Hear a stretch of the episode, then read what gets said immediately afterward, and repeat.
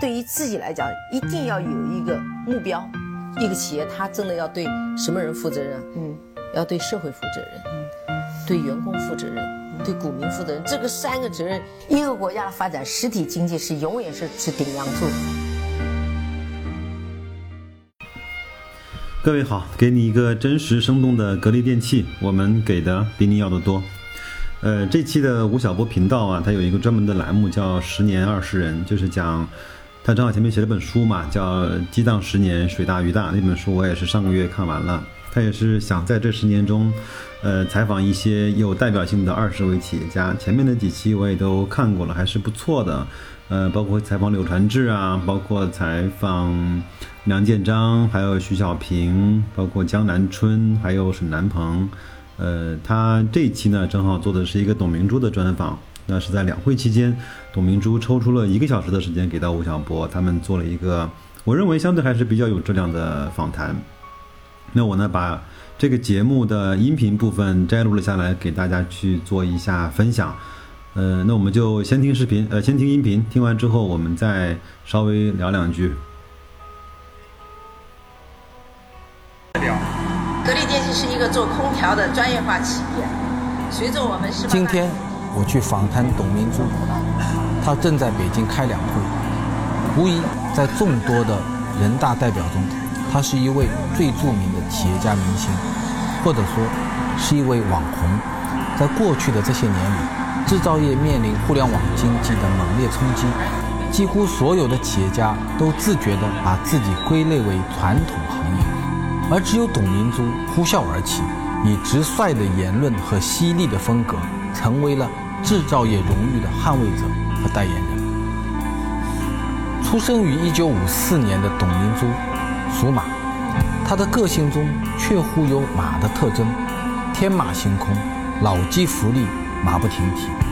她对公司利益的无底线捍卫，真的很像一匹呵护小居的母马。有人因此喜欢她，有人因此畏惧乃至讨厌她。但是，anyway。他就是这样的董明珠。我会问他，他对自己满意吗？他是一个激进的人还是保守的人？以及他怎么看待未来？啊，今年下半年估计这个事会吵得很厉害。五年前那个赌，你现在回想一下，再回过头去看，你觉得有意义吗？请全国人民作证，五年之内，如果我们的营业额击败格力的话，董明珠。董总收我一块钱就行了。你，我告诉你说啊，你这一块钱呢，不要在这儿说。第一，我告诉你不可能；第二，要赌不是一个亿。没关系，我跟你赌十个亿。当时是这样一个背景，当时我跟他在后台。对。雷军就说：“啊，哎呀，昨天他们叫我跟你赌，你知道吗？”我说：“没有人跟我讲啊。”他说：“我看完你的资料以后，觉得你这格力太了不起了，嗯，啊，太了不起了。他但是叫我跟你赌，那我们还得上台去 去去做一下，啊，去秀一下，去秀一下，赌一下。他说我只赌一块钱，我说那你就别再讲赌的事，嗯，对吧？我是跟大家台下是这样子台上就讨论过了。就台上一个，他竟然还拿出来亮相，说赌一块钱，啊，那我觉得我们要赌就赌个较量，十个亿拿出来，啊，对吧？实际上我们俩根本不是在一个平台。”再讲不好听的话，两个人都不在一个，就在一个，不在一个地球吧。不，但是实际上是是在一个语境里，我认为啊。对。不过引起那么大，我都不会引起那么大关注嘛。大家很希望说他能够起来。那个时候确实是互联网经济崛起。其实输赢并不重要。对对对，没错。是希望通过这样，让我们更多的清醒认识到自己的责任。嗯。我还是觉得责任太重要。这五年，打打这么一个赌在当年啊，也估计也没过脑。估计雷军老师也没过脑，我是绝对过了脑的。啊，就是你的数据，假如超过我，嗯，但是我想那个数据不一个不重要，第二个我希望那个数据更透明一点。好吧，我今天来前我在想，我说当年打赌啊，不应该打营业额，应该打纳税额，纳税最简单，利润可能也还能还还也也还能够有有有腾挪空间，纳税没腾挪空间。对对对，你看我这五年，我五年纳税给国家就超过了八百亿。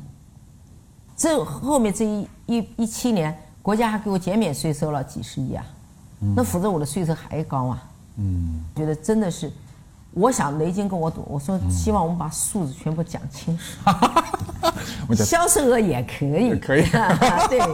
但回过头来看这件，其实，其实，你看现在雷军现在很多说法，五年前是什么专注机制口碑快，是吧？现在也回到 cosmo 模型，他也讲创新，回到创新，哎，回到产品。就这一点证明我都赢了。对对对对对，就我在网上看到的话，你说我从来没有错过，啊，真的做错了怎么办？能做错吗？不是真的做错就不可能错。第一，如果我做这个决策，首先我做了风险防控，你不能因为有防风险，你可能因为未知的东西也很多，嗯，那我们就不干了，那是不行，你必须干，嗯，只是干了以后不影响你企业的生存，底线是有的，对对，就一把赌下去，我这个最多到五十个亿，对，这五十亿没有就没有了，我预备到五十个亿投进去，我企业一样不影响我的健康发展，嗯，那有什么不能去赌呢？谁也不敢保证那件事是对的。对，这我同意。如果做不成功，那企业就垮掉了。那就那那真的是错误决策。嗯嗯。如果这个决策做出，你像我们手机，大家都说呢，我觉得我现在做的很开心啊，很好啊。嗯。因为我自己生产，我规模不大。嗯。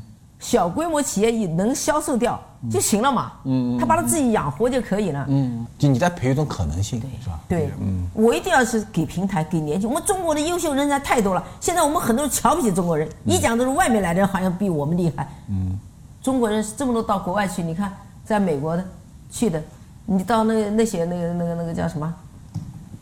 硅谷，硅谷去看多少中国人在那？对。我后来就悟出个道理，我们要给平台就行了。那里有个海归讲说，以前是祖国需要我，今天是我需要祖国。现在是不是可以这么讲？在空调领域，中国公司已经完全不逊色国外了，或者格力不逊色了。格力已经不逊色了，是吧？不是不逊色，而且领先了。领先了已经是。因为我们的技术都是自己独有独创的。嗯嗯嗯嗯。你你做这个行业做了好多年了啊。嗯。进格力，对。从九零年开始。到现在差不多快三十年了，有没有干厌掉？感觉没有啊。我因为我觉得你永远都感觉到自己不满，嗯，永远觉得自己做的东西都觉得有缺陷。因为你，您这说个性就是现在这个性吗？我当业务员时，在单位里面哪个都喊我董姐，哪个都说我董姐最好讲话。我能回去当部长，大家也认为我因为我好讲话。啊，是因为你好讲话？怎么很多人说你不好讲话呢？我不好讲，话只是在工作这个层面。当业务员的时候，我在业务做的最好。啊。但我回来跟同事没有矛盾。啊所以大家觉得我很很好说话。啊回来当部长跟当业务员本质的区别，那是管物，跟人家沟通。回来当部长是管人。嗯。建制度，这就触犯了一些人的利益。会得罪人吗？那必须得罪，不得罪人不会当个好部长，这是肯定的。他必须是针锋相对。但这个针锋相对不是对你的同事，也不是对你的这个这个职业，是对不良行为的针锋相对。没有人能够说说你这个人是是是很好的人，你你能把事业做好，不可能。我看你们说企业文化是忠诚两个字是吧？对。就我们要求员工都要忠诚这个企业。嗯。你都不爱这个企业了，你凭什么还在这儿？嗯。让那么多不爱企业都在这，这个企业会是什么样子？你都不敢想象，中间碰到过很难过的关吗？有啊，但是我觉得也不叫难关吧，就是斗呗。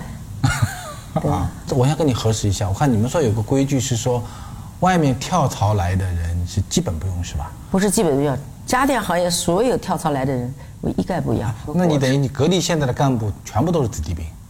全部是自己的。而且我现在八零后，连九零后都开始有了。我基本上大胆启用他们这些人。对，你们很年轻。我对去年我去格力，不是你们那么多人在那儿吗？我问你们那个部长说，平均年龄二十六岁、二十七岁。你知道我去年为什么印象很深呢？我去年去了大众，去德国大众，大众一线工人的平均年龄三十六岁。所以我我在演讲当中专门讲了这一点，我说年轻十岁，中国制造业一线的年轻是不得了的事情啊。现在的年轻人，他可能说更愿意去送送外卖，或者打打电邮，或者去当白领里面去蜗居在一个很小的办公室里面去当一个小的职员，他也不愿意到生产线上去当一个产业工人，这是一个特别悲哀的一件事情。但是我们在格力，在中国一些优秀的制造业工厂里面，还是看到了这些年轻人。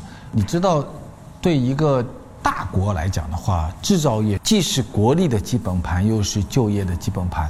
所以一线的产业工人，特别是蓝领工人的年轻，代表的这个制造业的年轻，那你就知道说，其实中国制造业在未来角度来讲的话，可能也会比他年轻十岁。啊，各位老师可以感受一下，它的噪音非常的低，啊，几乎是听不到的，所以它也是我们一个无风无声的空调。我这一次去格力，他们带我第一看的是模具工厂。然后我在模具工厂里面，其实我的心情是特别的激动。今天中国的呃冰箱公司、空调公司不但能够做自己的压缩机，连这些制造压缩机的模具也能做了。所以我们知道，制造业就跟造大楼一样的，它不在于盖的你楼有多高，而在于你的地基打得有多深。我记得董明珠跟。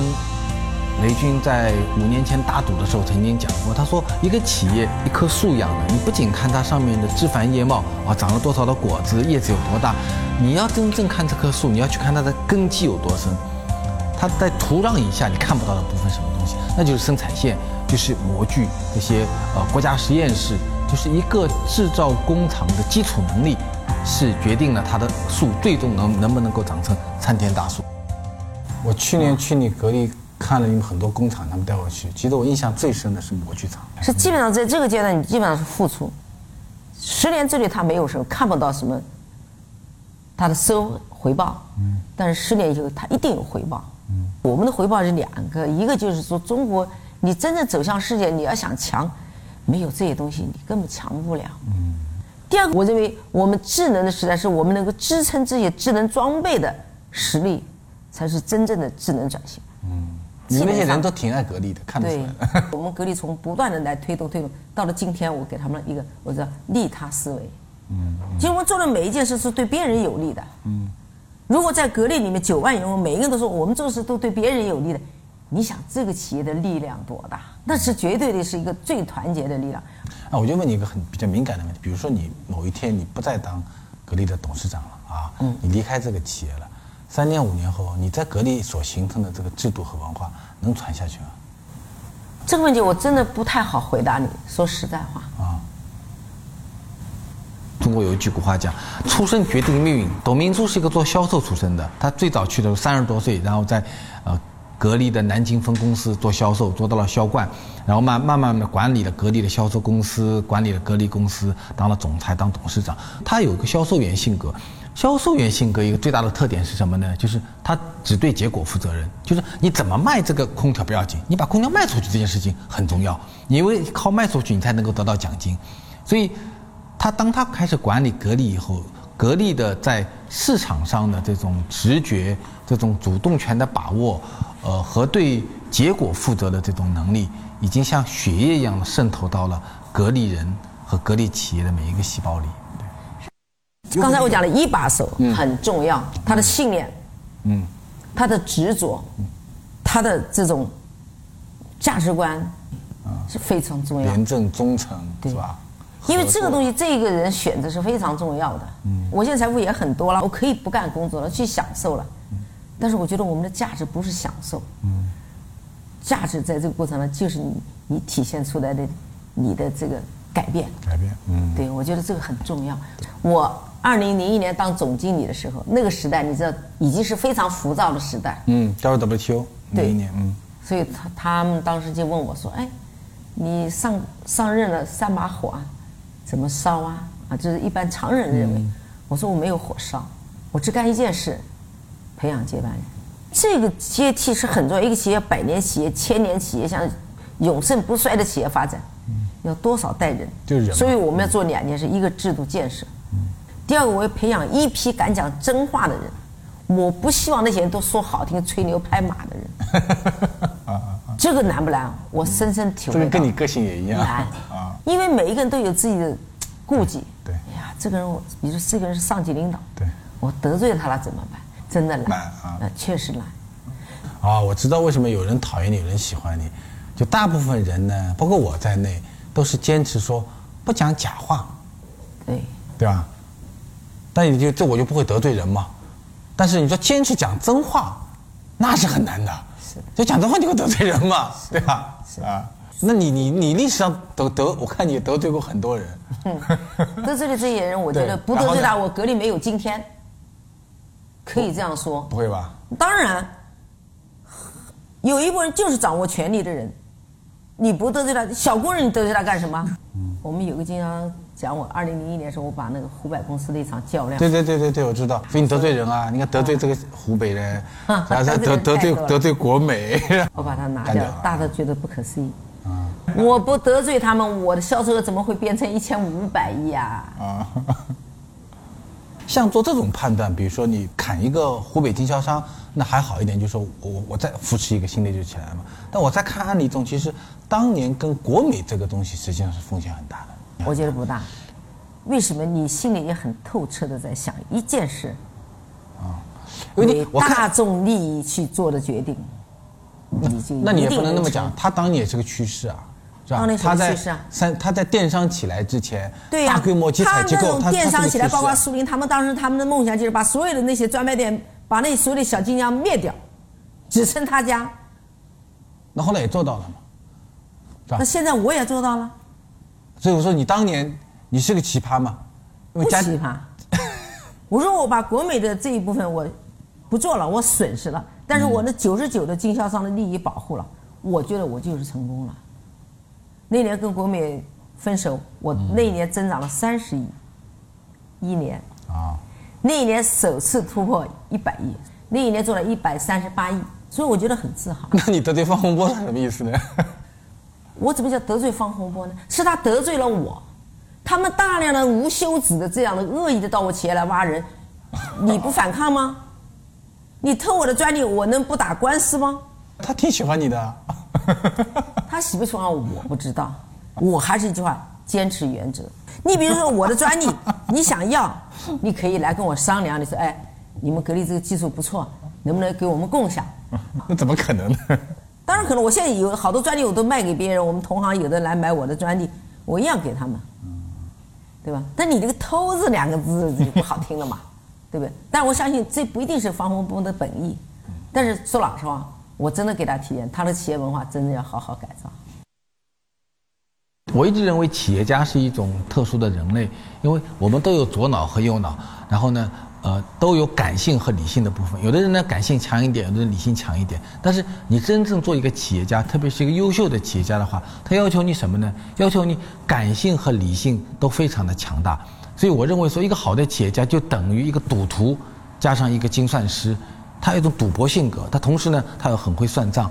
那你在董明珠身上，你明显看得到，他天生可能就有这样的性格。第一，他敢于去冒险，敢于去赌博；更关键，他敢于去得罪人，啊，敢于去得罪所有的人的这一部分。第二呢，他又是一个精打细算的人。女生脑袋里那个算盘本来就比男生要要更大一点，更细密一点，所以他又是个很会算账的一个人，而且他又把全部的心力扑在一个企业身上，心无旁骛。对，所以像她这样的女生蛮少的。我做过好多决定都是别人不敢去做的事。九五年那时候我刚刚当经营部长，售后那摊不归我管，啊这是海南有个投诉来了，说你的空调起火了，赔钱。而且对方的威胁啊过来了，说我们马上要对全国媒体曝光。曝光嗯这企业最怕了，一曝光企业就死了。所以我觉得像这个这样的一个环境下，你怎么办？所以我们当时案件就处理完了。所以到了九六年了，我记得应该在五月份的时候，嗯，突然的海南又来了，说起火了，又起火了。又起火了。我当时想着九五年他们不处理过海南的事吗？嗯，我当时想不对，但我查一下海南去年那个单位是哪个单位？是同一个吗？也同一个单位，对方提的是一百万，然后我们那些高管开会，这一百万说给掉算了，要不然这个媒体一曝光我们又完了，啊，就考虑自己民生。这个事就是我说不行啊，我说你们莫名其妙调查亲属啊，但是我一调查案子一看两个都是一个单位，我认为就有问题了。嗯，呃，这个概率不可能你，你超周命率也太高了吧？对对对。实际上我认为第一单都是讹的。因为当年赔了三十八万嘛，哦所以第二单张嘴就要一百，因为他在这个过程当中对尝到甜头了。就像我们现在碰瓷是一样的嘛，反正你碰没碰我，车子只要我往你身上一躺，就你车子要赔我钱，对，他尝到甜头了嘛，哦所以当时我说不行，我说到现场去给我查去，到现场一查，那个电源线还离我有三十米的空调的地方。啊，结果算了，这个事情不了了之，也不来赔了。包括我们原来一个老业务员说：“哎呀，董姐你回来了好，嗯，你给我们提成提高点，我每年我们每个业务员交五万块钱给你。”这种事都有。那我不听到这个消息还好，听到说更更要求他严格了，对吧？那怎么可能呢？所以我在公司的这个队伍建设过程中，我做了很多很就是很普通的工作。其实你想一个企业做好，你多神秘？没有神秘，神秘就是严格要求。他好难的，我自己做企业我也觉得好难。我们的董事长原来呢最好说话，他到了某一个地方，别人跟他说我们这里困难了，我们这里都是工程机啊，那就给两个点嘛。他就打电话给你说：“哎，我们这里很困难嘛，你为什么不给两个点嘛？多给两个点有什么关系嘛？你比如上海，上海是我们自己办的公司，原来，年年亏，年年亏几千万，理由就是上海这个市场难做。然后我们董事长到上海去了，就说这里是我们自己公司，多给几个点有什么关系？但你在商场里面，不管你是哪个背景，你都是标准是一个标准吗？你给上海多几个是我们隔离，那你叫他冲到全中国去了，你不把别人经销商打死了吗？会冲货，嗯。那我就我就不踩他。”我们董事长讲完我不听，所以我们董事长后来也气，也也生我气，骂我说你这个人根本就不听，油盐不进。哎，我是不是不听？我我也很想听，但是你这个做完以后，你说上海这公司，我们凭良心讲，多给他百分之二的跟别人不一样的政策。嗯嗯。上海就要冲到江苏，冲到浙江，太方便。啊，冲货对。那把当地经销商全冲垮了，对吧？所以这时候你要下定决心，你在做什么？有时候我们在做这种选择时候是，如果想哎绝对服从，啊，那肯定是这个企业完蛋。春兰倒在哪里，华宝倒哪里？它不是倒在技术上。嗯，嗯，对。春兰最早是倒在产权制度方面的，对。华宝呢是倒在多元化方面的，对。所以每个企业倒掉各有各的原因。我觉得格力能够走到今天，其实。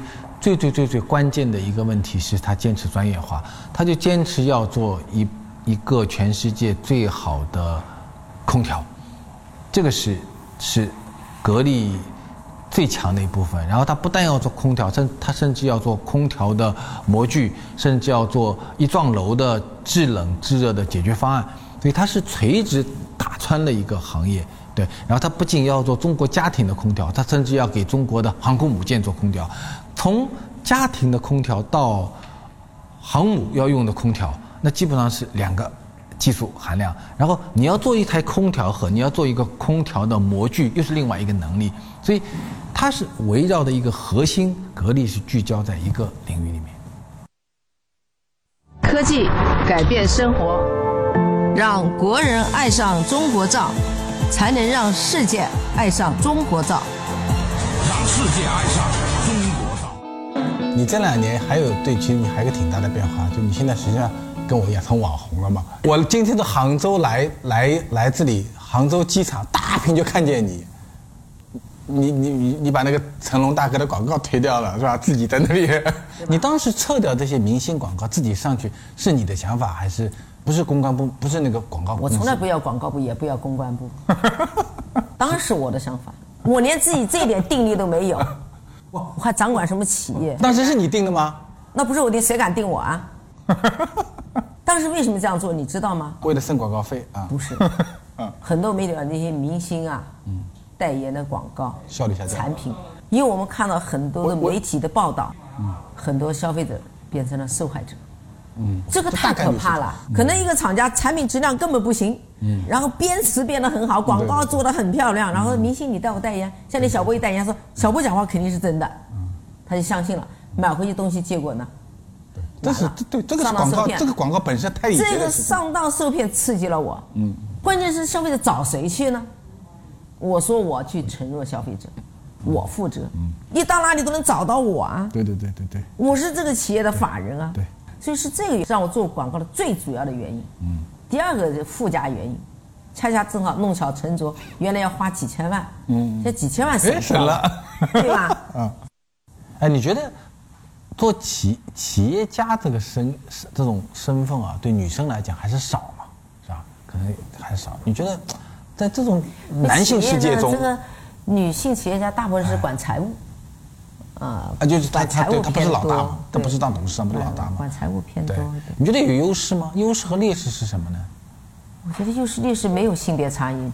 啊，其实不是女性就有优势，或者说男性就有优势，也不是男性的世界女性不行。实际上还是关键自己决定。对你选择了这个，你就按照这个岗位的标准来要求，不是用性别要求来要求你。你现在每天那么努力的工作，快乐还是有啊？快乐啊！我每次打赢了仗多快乐，怎么会不快乐呢？你看他们报告不断的传来，看你这两年还是开心的。说加拿大拿了多少多少单啊，中东拿了多少单，都是我们的光伏空调，什么概念？新技术给你带来的那种改变啊，也是一种享受嘛。对就是你很自豪。对，其实其实，在你身上真的看得出，长的看就从九零年看起，就可以看一个人将近三十年啊，的不断的自我进化啊迭代。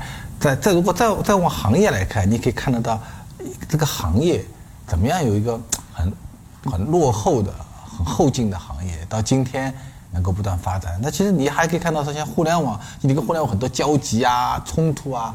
这个行业的老大很重要。嗯，你看我们其他的行业，你先看它的利润，看看它的技术，然后再看我们空调行业的变化，嗯，就可以看到企业老大的重要性。嗯，老大是什么样，这个行业就会怎么样。就一个企业里老大很重要，一个行业里老大老大也很重要。所以空调行业是唯一的在中国家电行业，你仔仔细看，嗯，对吧？可以讲，我觉得格力真的影响了整个很多企业的决策，嗯，也让他们开始意识到，如果我出现打价格战，那那就整个行业往下全死掉了，都往下拉嗯。对吧？但是没有意义，你把别人打死，自己也伤得要命，嗯，对吧？那你怎么去给消费者服务呢？嗯，所以我讲技术是无止境，嗯，所以你今天是老大，嗯，你要想永远是老大，而且别人还不断在你挖人、挖你、偷你的技术，你只有什么？不断的自己挑战自己，不断的进步。你不断的进步，那你永远别人还是跟在你后面，即使他质量提高，他还是跟在你后面。重要，哎，未来五年空调行业会有大的变化吗？你觉得？怎么变，格力都是老大，这一点是不会变的。对，这点是不会变的。我讲老实话，就是我不做了，格力的老大位置也不会变，因为格力搭建了从制度、从资本、从人才，我这几年，我这五年时间花大力气去干这几件事，是吧？就像那天我们省长到我那去说，你们有银行贷款吗？我说没有。啊，你们今年做多少啊？我告诉他，他是不是觉得我做董事长肯定这个细节肯定没关心，不行。我说这样，我叫我的财务来回答你，把我们财务喊过来回答他。当他面打电话，总不会作假嘛。后来他就问我们财务，我们财务说我们没有银行贷款。他说那你们那没银行贷，那你们怎么？我们账上还有一千亿。这就是实力。比如人，我们每个人啊都会有知识盲点，比如说，哎，比如说，比如说你做制造业，可能五六年前，哎，比如说我对，其实我对互联网电商不是很熟啊，比如说我对人工智能不是很熟，比如我对资本市场不是很熟，那你你通过什么方式来完成这个学习的？我挺好奇的。我我可能我我智商还行吧，因为我没管过生产，我也没管过技术，但是我可以在技术里给他们指一个方向。啊，我可以在技术里看到它的不足，就是一点，消费者的权益在哪里？就这个。你是你是通过什么方式学习呢？比如包括我们企业的管理，嗯，对吧？那都是我创造出来的。嗯，我没有学别人的，我就根据我的现实，我觉得我的这个管理应该达到什么样一个模式是最好的模式，嗯，那就是我去做的。对，我以前有个浙江有个老企业家，去年刚去世了，冯根生，他那那时候很年轻，我去采访他，他有很多争议嘛。我说你怎么面对争议？他说就这样，人你原来是小鸟飞得低的时候，你要弹弓打你，你飞高一点，飞出弹弓。后来鸟枪打你，那飞出鸟枪；后来步枪打你，飞出步枪。我飞出步枪以后，他不能用大炮来打我吧？我就一个小鸟呀，是吧？他这话讲的也挺有有道理嘛，就不能往上飞嘛？我飞出你的射程就完了嘛，对吧？还有一个就是你要有一个平常心，就是你不要检讨别人说你什么，你总检讨你自己做什么，因为诽谤你的人肯定存在。嗯嗯你得罪的利益集团，他肯定是和你博弈。啊，你得罪了某一些人，他肯定恨你。如果说哎，我给了你很多好处，你还会说我不好吗？肯定不会。对，其实无所谓。这个人他就会人企业你要讨好所有的人，这人也不要做。对对对。企业不可能嘛。对对对，更不可能啊，根本不可能嘛。所以我觉得坦荡。但大家会尊重你，像你这性格啊，大家会尊重你。但但啊，大部分人会喜欢你，因为他觉得觉得你很干净嘛。这个其实很重要。其实觉得这么多年做企业，你有觉得什么遗憾的事吗？遗憾啊。说个两件。你说遗憾的话，就是可能从情感上来说啊，比如家庭的照顾欠缺啦，呃，父母陪伴时间过少啊。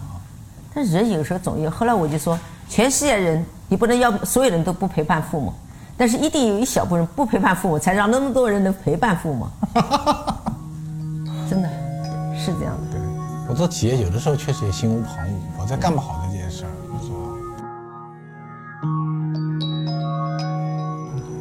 董明珠你怎么看都像一只老虎，对。然后呢，他非常凶猛的去呵护自己的孩子，那这个孩子就叫做格力，对。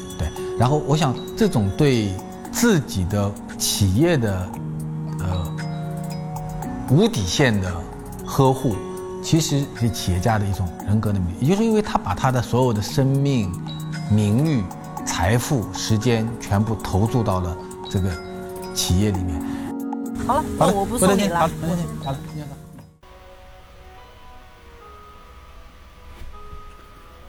好的，那呃，音频呢，节目呢也就听完了，也比较短，大概就二十几分钟、三十分钟不到的时间。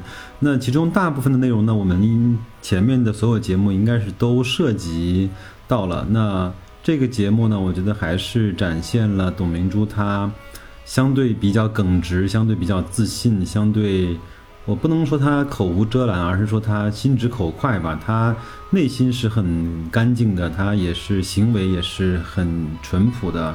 那他说话呢就没有那么多的顾忌。这也是我觉得格力的电器或者是格力集团给到他的一很大的一个空间。包括他的前任叫朱江红，其实当时我们说的是朱董配还是非常非常合适的一个角色。他节目里面也讲到。朱江红呢，相对心地是比较善良的，包括也是宅心仁厚。那，呃，包括讲到上海公司一直在亏损，就是能不能多给一些补贴什么的，董明珠也是强烈的反对。这就是一个，呃，最真实的董明珠。呃，那我讲几个我们应该关注的一个小点吧。那更多的是和小米是相关的。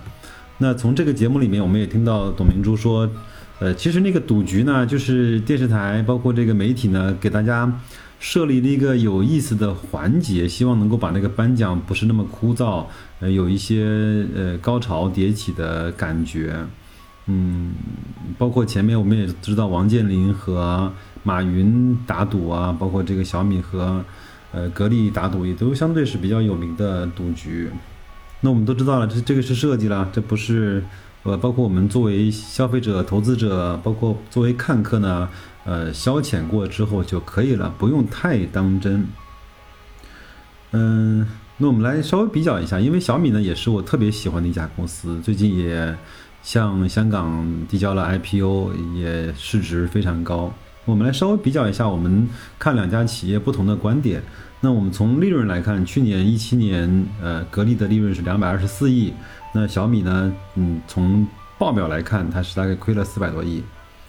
还有呢，整个小呃格力呢，在中国是二十几年的空调老大，呃，做全球的老大应该也是十几年了。那小米呢，应该还说八年的创业期间，它是一个非常好的黑马型的选手，跑得非常快，从米 UI 做起到手机，呃，到各种各样的产品，包括路由器啊，现在也有笔记本啊，各种生态链的这种产品，确实。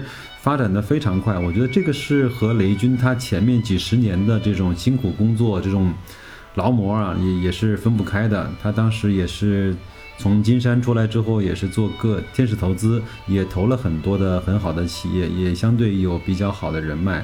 从这个里面也也感受到了各种各样的管理的这种嗯真谛吧，包括他那个整个生态链，他也是说。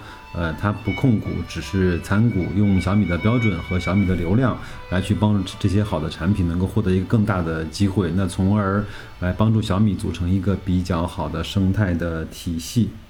那至于说估值啊，那肯定。格力的估值是低的嘛，那小米的估值那就没法看估值，因为它估值七百亿美金也好，一千亿美金也好，那就没法看市盈率，它整整体是亏损的，对不对？呃，那为什么更多的人可能看好小米，或者是说更多的人愿意把更好的、更大的估值给到了小米呢？呃，就我来看，以我的浅薄的那个思想来看，呃，可能很多人对小米。未来的发展空间和想象的空间有可能更大一些。第一个呢是小米的是从移动互联网入手，也是最近这三五年最热的一个行业。那包括它最近又投资了很多这种物联网，嗯，就是 IOT 这样的一些项目，呃，包括它也是非常成功的。转型做线下的新零售，小米之家这些，它基本上每一步都踩在了热点上。那就是说，它一直从，呃，从前面五六年也好，一直是在那个风口上没有被跌落的那只猪，我觉得飞的也是相对比较顺利的。当然，我们不否认的是，雷军是一个特别好的，呃，管理者，特别好的投资人，特别好的产品经理，特别好的创业者。这个我不否认，嗯，因为我前面也呃看了非常多，呃雷军的一些报道和读了一些小米的书籍，包括李万强的参与感，包括刘德的，包括那个就是小米生态那个战地笔记，我觉得这个也是非常不错的一个一家企业。但是我想说的是，我们不要把小米和格力拿来相提并论，因为他们不是就像董明珠讲的一样，它不是在一条平面上的。两家公司，我们很难说，呃，微软和波音哪个更伟大，是吗？我们可以把星巴克和可口可乐来去做对比，但是我们很难把 Google 和，呃，比如说像像像星巴克呀，像这种呃卡夫食品啊，可口可乐来去相比，它不在一个不在一个同一个行业吧？那小米其实和格力也不是在同一个行业，啊，另外他们整个。在各个行业取得的优势也不一样。那小米其实我觉得它，它在各个点呢都相继的多点开花，但是它没有在一个点真正做到它非常厉害、非常呃绝对垄断的这种地位。包括手机它也不是第一，那当然电脑不是第一，平板不是第一，呃，那有可能在一些小众品牌、小众的品类是第一，比如充电宝啊、净化器啊这样的品牌是呃品类是第一。那另外来看，我觉得它整个从，呃，纳税啊，从利润呢，还是不能够跟格力相提并论。但是我，嗯，有可能不能否认的是，未来小米的可能营收上面，它用这种做加法，甚至是做乘法的方式，有可能会超过格力。但是我希望它能够在，呃，利税方面也能够向格力去追赶，嗯。这个我觉得就是小米和格力之间不同的。那另外呢，我还想说的是，那格力呢，我们都说它没有想象空间，没有那个呃，整个有天花板。那这次他决定不分红，想把这个钱稍微的去投向一些扩大生产，稍微投向它一些以核心竞争力为这种中心画圈圈的这种嗯嗯，叫转型也好，或者叫多元化也好，或者是叫。呃，这种这种呃产业升级也好，但是呢，投资者就给了格力那么大的一个下马威。今天我在雪球看到了一句话，我觉得讲的还是非常好的。他说：“谁说格力没有分红啊？从五十块分了五块钱给你嘛，五十块跌到了四十五块，然后又进行了一个填权。当然，这个比喻我觉得讲的也不错，嗯，但但情况不是这样嘛，嗯。”但是我觉得像这样的好企业，有可能会被市场一时的情绪、市场一时的舆论导向所错杀。但是时间会证明，这样的企业一定是值得长期跟随和长期的投资的。前面也都知道，老八呢开完他的那个股东大会了，他用他的那个标准来去衡量中国 A 股的一些上市公司。那格力应该是排在第一位，最符合巴菲特所讲的那几个条件，比如说行业第一、持续的盈利，呃，简单的管理层在行业有垄断，另外长期的 ROE 是在百分之二十以上，这这些这些呢，它都说明了格力是一家好公司。嗯，但是我还是说。呃，个人的投资应该也由个人来去负责。你如果认为现在四十五块、四十八块的格力贵，那你就稍微等一等，可能能够等得上嗯下一次的这种波动或者下一次的这种呃比较大幅度的这种下滑，呃就是下跌，那可以那个时候你再择时去买入，我觉得这都没有关系。呃，另外呢，我觉得吴晓波他也是非常聪明的一个人。虽然他的书写的还不错，很多书我也都看过，但是呢，他的表达确实是有点让人捉急啊。呃，我我我以前跟朋友们聊天的时候，我是用这样的比喻来去形容吴老师的，说呃，吴晓波和高晓松在表达方面的差距，中间还差着两个罗振宇。嗯，确实是他在。呃，作为一个作家和记者是称职的，作为作为一个网红和脱口秀的这种主持人，他相对还是有一些短板的。嗯，包括我们也前面看到像董明珠这样的这种快人快语的人，呃，一般的采访者是很难驾驭得了的。但是我看到我看到过两个人做的还是非常不错的。第一个呢就是杨澜，杨澜在很多年前采访过董明珠，那个非常和谐。包括我在片头呃用的那个就是董明珠那些。呃，话都是在杨澜的采访录里面的一些呃原因的重现。另外呢，就是最近有一个吴小莉对呃董明珠的采访，我觉得那个采访也是不错的。当然，我也看过一些呃采访董明珠采访的相对不是很顺利的女记者，比如说，呃呃不提了吧，大家去自己去看吧。我觉得。呃，能够控制住整个采访人的这种语言的速度，包括一些情绪，这个是作为一个主持人，包括作为一个脱口秀的这种主持人应该具备的基本的条件。当然，今天岔开了，说说这个话题啊，那就这样，嗯嗯，再见各位。